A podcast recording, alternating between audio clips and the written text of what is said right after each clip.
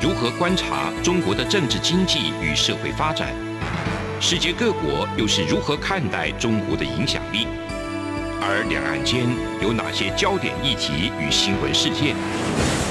深入解析，多面向的透视中国。欢迎收听《这样看中国》。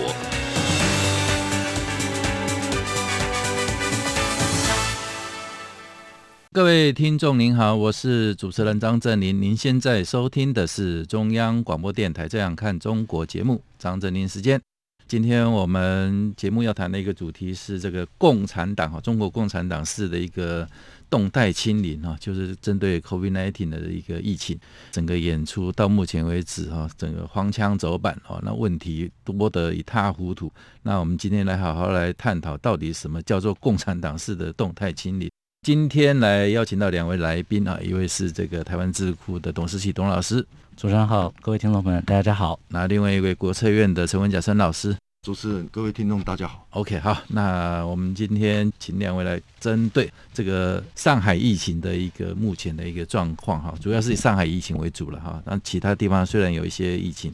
就是说整体来讲的话，那个中国这一波的一个疫情呢，大概也有2-3个礼拜了哈，那应该慢慢就接近快1个月了。目前的一个状况是，虽然一开始采取了一些霹雳的一个手段哈，从这个所谓分流哈，然后整个封城，然后也有所谓的鸳鸯锅的一个模式，那现在是一刀流的一切这样子的一个状况等等。但是整体的疫情到目前来看是还没有好转的一个现象哈。那每天的一个疫情大概现在2600万嘛哈，2600万左右的一个人口，每天的一个疫情都还是以数以万计。那其实这一波的一个疫情造成了很多社会的一个问题哈。那政治上的泰俄他要一个政治上的一些动作。那我们先来探讨一个政治面的一个问题。先请教这个董思齐董老师哈。上海现在采取所谓动态清零的一个状态，那这个政策主要还是一个习近平的一个指令，他们会采取这样的一个政策跟那个决断的话，最主要还是以前所谓一开始发生那个武汉发源地的时候，武汉肺炎开始起来的时候，他们采取这样的一个手段，然后他们觉得效果不错哦，所以这一次呢，在针对最新的一个 Omicron 这个比较传播力比较强的一个病毒，那他们还是一样采取这样类似的一个方法。那对上海等于是做了一个最高政治的一个指示在那边，所以变成说底下中层啊，或者说底层的一些官员啊，地方官员啊，他们在执行这个所谓的一个防疫政策的时候，就不断就拿着这个习近平的一个清零政策指示来做一个祭旗啊，那但是目前看起来，这样为了要达到清零的一个目的，他们很快速的就宣布说，就整个上海来做一个封城的一个动作。那一开始的时候还是说给你这个几个小时哈，也是只有单单几个小时而已，几个小时让你们去做一些食物上的一个采购，然后生活必需品等等啊，但是那个几个小时在整个上海的一个状况，就是有些人就想说好像是一个鬼城丧尸一样，大家在拼命抢物资，然后怎么样大排长龙，有些人会抢物资还会打架啦，什么吵架等等都有，那非常的一个混乱的一个状况。那最后好了，那他们城管这样子就决定把城就封起来了，那封起来就让大家足不出户，后来慢慢的因为你时间拉长了，时间拉长大家一开始可能准备的也不够哦，那你共产党式的一个封城跟清零哦，就让你完全就没有一个喘息的一个空间或调节的一个管道等等。那你所谓中央配的一些食物也好，物资也好，有时候又常常落在这个一些特权阶级的一个手上，让他们一些物资发不出去，或者是没办法到这个所谓我们说血液流，我们人体那个血液在流一样哦，在主动脉或者是静脉这边来回微血管的部分经常就升不到的时候，到现在就是一般老百姓基层的一些民众就常常就现在面临很大的一个困境，甚至有些人一天一餐都没有哦，没得吃啊，或者只剩下一些饼干啊，一些微少的一些粮食等等，所以造成这个相当大的一个民怨，我们在网络上也看得到，那这个中国共产党要赌这样的一个声音，要赌也赌不住了哈。所以请教一下那个事情，你觉得这个共产党式的一个动态清零哈，那到目前实施的一个状况，跟世界的一个潮流相对的一个比较来看的话，它的落差在哪里？然后现在造成这么大的一个问题，它应该未来的一个出口或者说解决的一个方式会是怎么样的一个模式？我们啊，从以前的在学这个共产主义的时候啊，常会听到说共产主义自认为自己是最科学的哈。那最科学的方式之下，为什么会做出一个让我们觉得说好像很不科学的结果哈？最后让我不由得想到这个中华人民共和国官方上所说是1959到1961年，但实际上这民间是说1958到1960年左右的这个3年的大饥荒啊。是，那这个大饥荒的成因呢，从我们后设的角度来看，就是制度杀人啊。也就是说，本来呢状况并没有那么糟，可是，在僵化的这一个官僚体制以及这一个高压的集权的统治之下，然后用行政的压力去。对于这个很多的这个制度上面呢，做很严格的这个限制，沟通又彼此不良的状况之下，造出来一个悲剧性的结果嘛。60年后来看呢，这共产主义的本质好像还没有变哦。那最主要的原因就是在于说，当世界啊对于这一个在一开始的时候，大家对这个疫情啊，这个认为说好像有警觉的时候啊，那个中国官方啊是觉得说，哦，这没有那么紧张。然后等到这个大家都已经受到其害之后。那他开始用一个很严格的方式去这个封城啊，然后清零啊，虽然在武汉这个起源地靠76天这严厉的封城之后，好像把这疫情压下来啊，但是现在世界各国啊，这个越来越了解这个病毒的状况，而且越来越知道用科学上来看的话，应该要如何来面对它比较好。还有疫苗政策的，没错，疫苗政策，然后就我们有一个新的一个方式手法，能够慢慢的让生活回到了这个新常态的生活嘛。但这个最主要的原因。还是在于说，在今年的北京冬奥的时候啊，那习近平主席用所谓的这样子这个环的封锁的方式啊，或者是环封城的方式，这一个封锁的方式啊，然后让这个病毒在人来人往跟外国人交流的时候，在北京并没有造成这个疫情的扩散哦。那当然，这个是用了很多的这种监控的方式哦，然后还有牺牲了很多的人民的这个自由的方式才达成的结果。那没想到呢，在上海这个地方啊，现在遇到了实际的状况是这样，因为 Omicron 的特性已经跟过去大不相同了。那已经有很多地方都显示它已经类流感化，然后同时呢，它的轻症的比例是比较多，但是重症以上的比例比较少的状况下，其实重点就是要快速的做调试，而且在对于这个疫情的监控上面呢，还有在医疗体系的资源分配上面要做一些重新调整啊。但是中国方面为了要宣传这个习近平的清零的成功啊，北京冬奥之后的清零成功，所以在很短的时间之内，不顾现在疫情的改变，不顾上海的特性啊，各位要知道这个上海的特性跟北京又大不相同啊。北京是政治的中心的话，上海就是金融货运的中心啊，对，同时呢制造业的很多的这一个物流也要在这边来集散，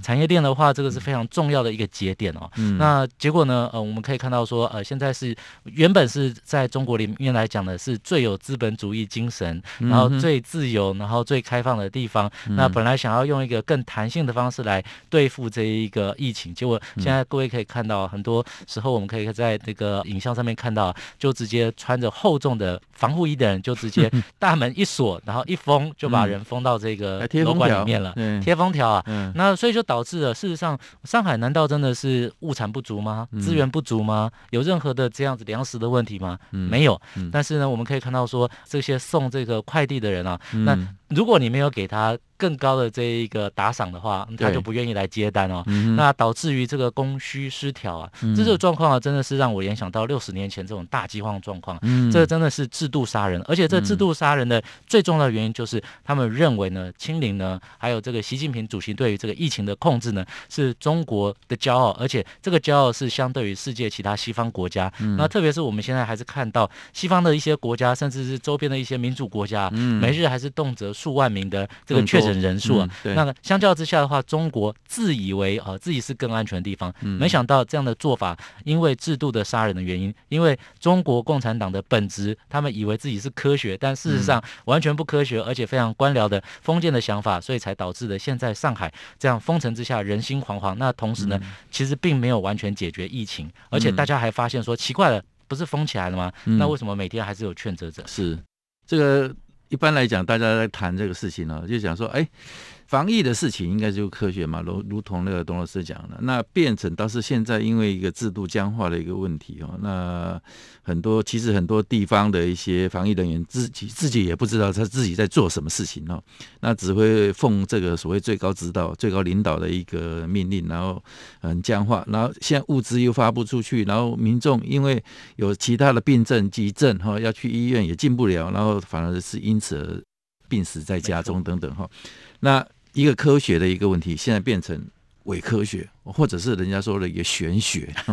就是搞成这样子。那同样一个政治问题，那政治问题的一个面向，那习近平的一个防疫决断最高指导原则是这样子下达的。但是我们最近也有看到，像李克强这个部分，李克强其实因为可能也是因为上海的一个如董老师讲的，它的地理啊，还有一些它的位置以及它的产业的一个特殊性。城市发展的面向比较不一样，他对这个所谓现在封控跟清零的一个状况会冲击到经济的一个部分，所以李克强其实也蛮罕见的，在一个礼拜以内连续3次提醒这个所谓经济成长冲击经济成长的一个风险的一个警告。那这样看起来感觉又好像是习近平跟李克强之间的一个主轴跟步调不太一样，这个部分那个陈文甲老师你是怎么看？所谓上海的防疫那它所凸显的呢，算是两个部分。我是看4月13号的大陆的一个报道啊，那当然就4月13号呢，它有5篇呢，就是比较重要的，比如像上海这个市委的《解放日报》，它因为这个李强呢是当然是习近平的亲信嘛，所以呢他还是坚持说要这个所谓的动态清零，早日呢要这个才能回归正常。第二个是人民日报，他还讲到坚持动态清零总方针，不能犹豫，不能动摇。还有新华社的文章是坚持动态清零，不动摇，不松紧。然后呢接着这个中央电视台呢，他坚持这个动态清零毫不犹豫。还有新华社的半月谈提到动态清零的政策是当下最好的选择。这些呢都是在的再去呼应所谓的这个习近平呢他的动态清零的一个政策。那至于这个李克强呢，他现在主旋律是精确防疫。所以他在4月13号的这个财经网里面也特别提到，上海、广州等8市成为疫情防控措施优化的4点。他认为还是因为上海有特殊性，所以要按照它的特性来做一个有效的精确防疫。那所以呢，这边看起来他们路线是不一样的。节目进行到这里，先休息一下，我们待会来继续。这里是中央广播电台《这样看中国》节目，节目稍后回来。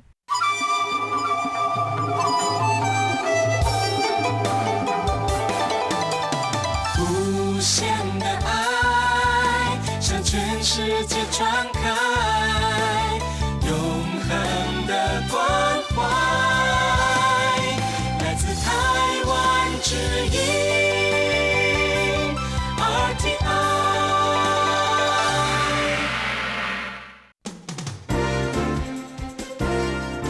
从两岸国际历史文化与财经等角度透视中国的这样看中国节目，每周一到周五晚间9:30到10点，在中央广播电台播出。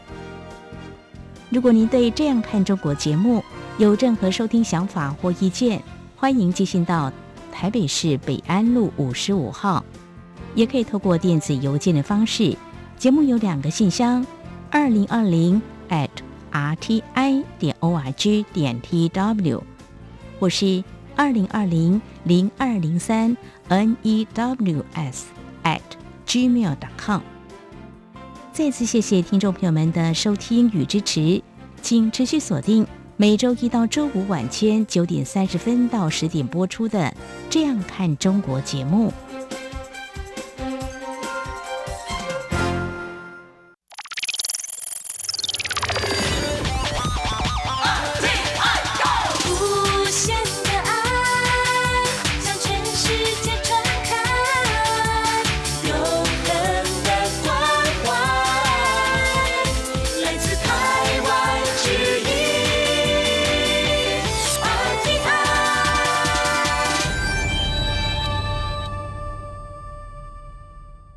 各位听众您好，我是主持人张正霖，您现在收听的是中央广播电台《这样看中国》节目，张正霖时间。好，我们刚刚因为时间的关系哈，打断了一下那个陈文强老师的一个分析。那我们还是回到这个政治面的一个主轴上面哈。那李克强跟习近平现在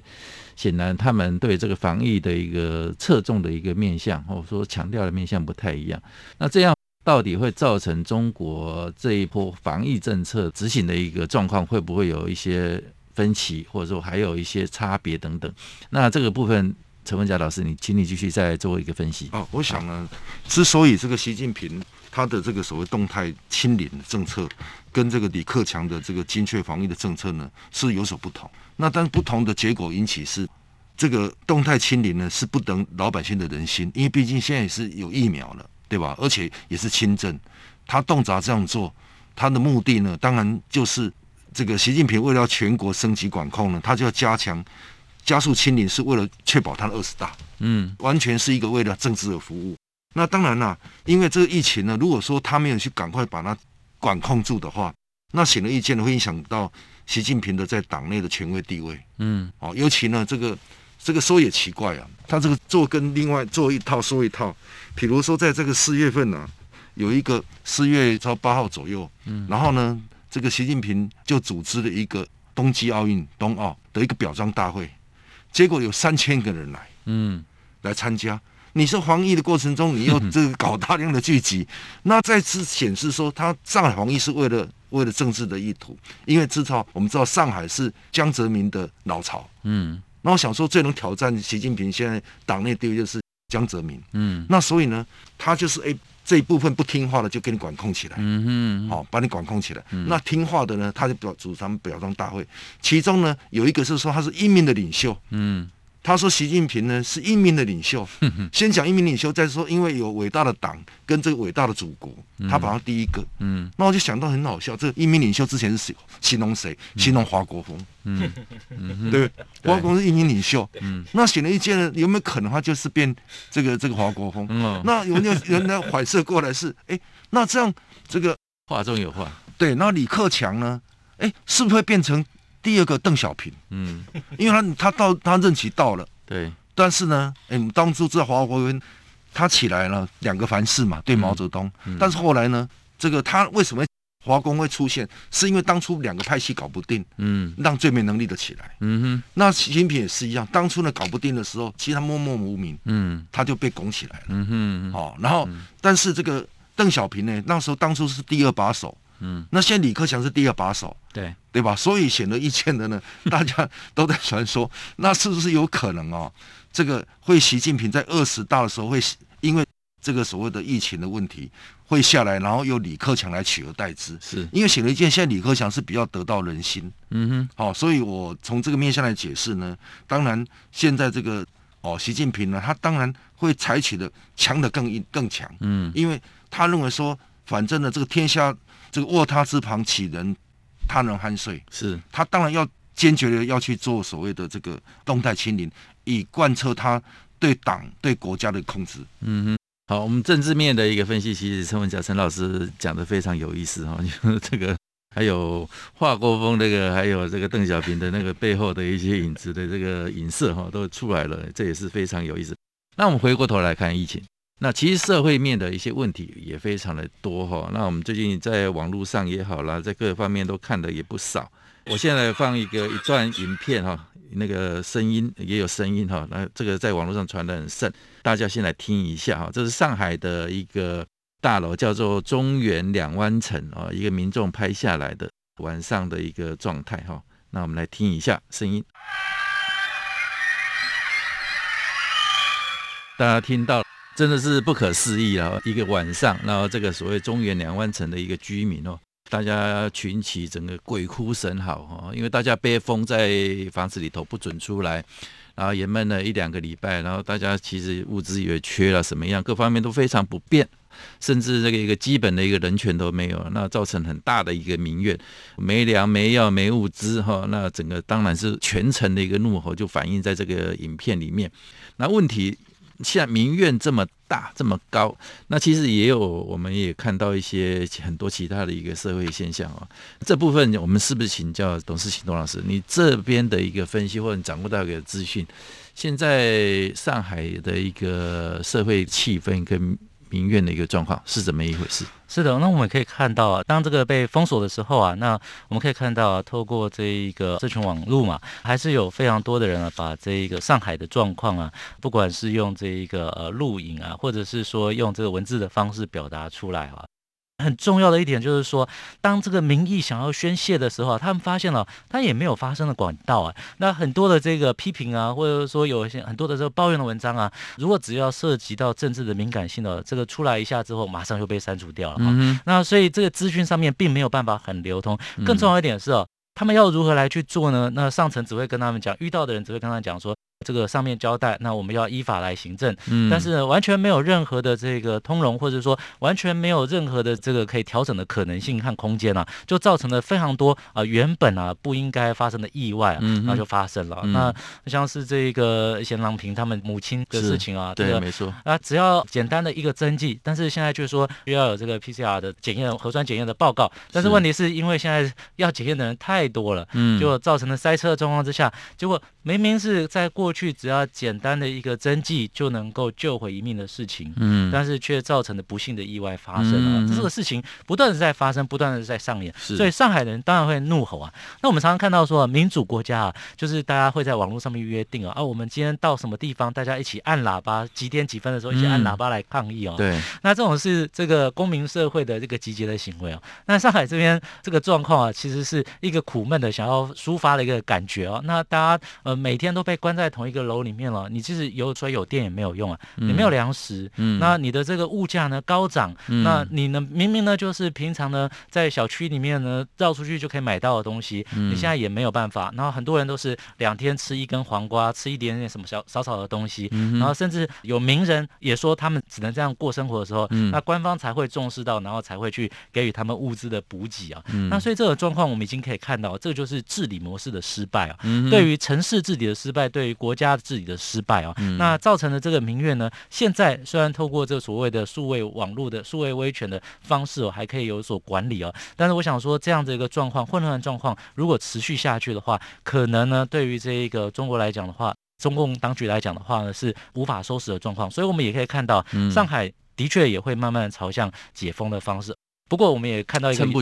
我们也看到一个有趣的，就是说我们可以这个解封，但是要解封，可是让大家足不出户的这样子的一个声明出来哦，那真的是让人家觉得说非常的怀疑，这个共产主义领导之下的这个政治的效率、治理模式为何会变成如此啊？那所以我们更进一步来看的话，就是说遇到了这一个紧急危难的时候，共产主义的之下的领导呢，他是不会去管人权，不会管人民的权利，那所以他只会用行政上面最便利的方式来解决眼前的问题，这也是现在上海遭遇到最大的困难。就是这个上海城跟这个国家的这个是不同调，因为上海本身有一个资本主义的基因，他比较希望能够用这个比较弹性的方法来解决事情。其实上海人应该是中国里面的最弹性的一群人啦。然后讲弹性的也是可以说最难搞的，最难搞、最有弹性。但是呢，现在遇到了最强硬的这个做法啊，直接封城，然后让你这个不能出来的方式，难怪会变成一个鬼哭神嚎的鬼城。对，那现在鬼城也好，或者人家说的说魔都啊，对，好像那个人家我们讲了魔界里头的那个魔都一样，那是搞成这样子哦。其实我觉得，像我们也看到一些现象哦，那包括其实他们中央或者说也在掩盖这所谓的民意的上面啊，也就一些媒体啦，或者说一些官方哦，常常出一些怪招，也让人觉得撒老母，然后就搞不清楚他们在玩什么把戏啊。事实上，其实他们其实就是想靠这种模式去粉饰太平啊。你看，像这个疫情这么严重的一个状况之下，像那个央视哈，这种疫情的报都报不完，或者说你应该去重视相关的一个新闻发展跟那个追踪人民情等等哈，你说官方的措施也好，这个如果在正常的一个状态之下，要报道这种新闻都报不完，结果他们还在出一种所谓的快讯哈，快讯是什么？就是重大的一个新闻事件或怎么样。他们的快讯的新闻主题是这个习近平的这个在北京冬奥还有冬残奥会运的一个总结表彰大会上面的一个谈话。他们由这个发行一个所谓的文字的单行本的一个集结，那由人民日报来出版这个新闻。这种新闻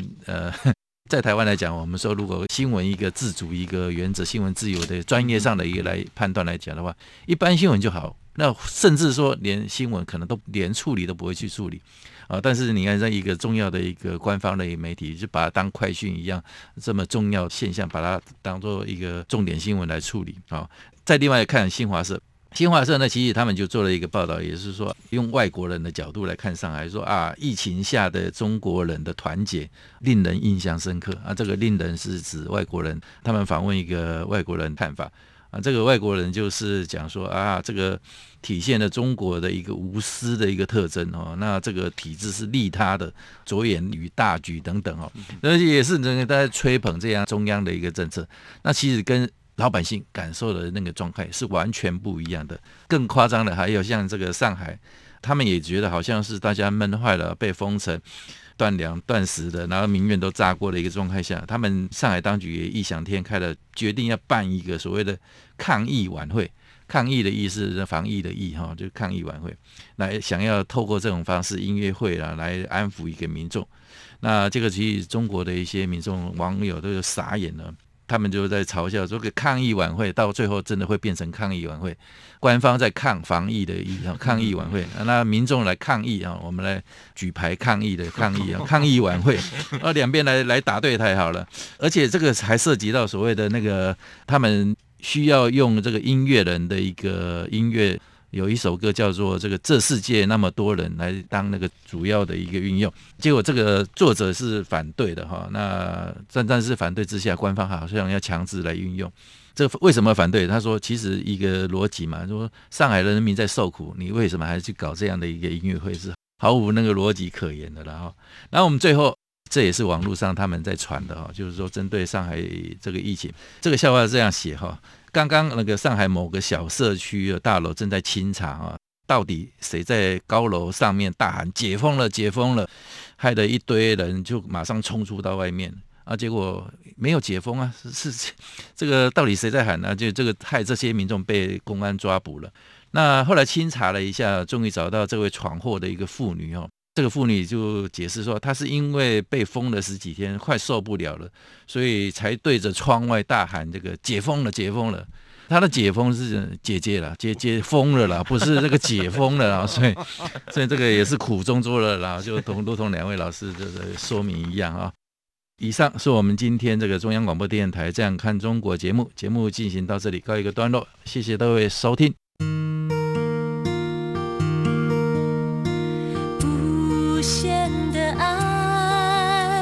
向全世界传开，永恒的关怀，来自台湾之音 RTI。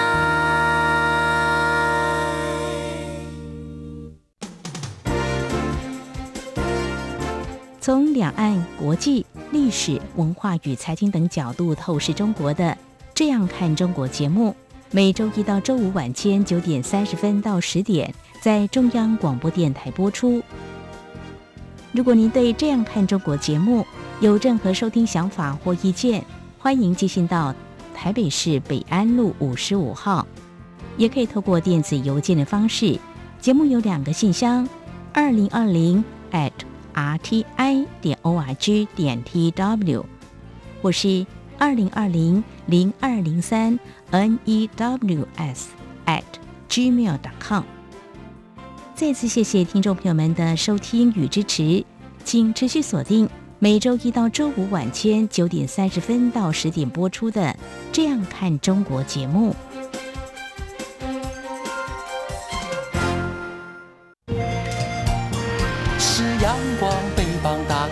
世界之窗是阳光翅膀，环绕着地球飞翔。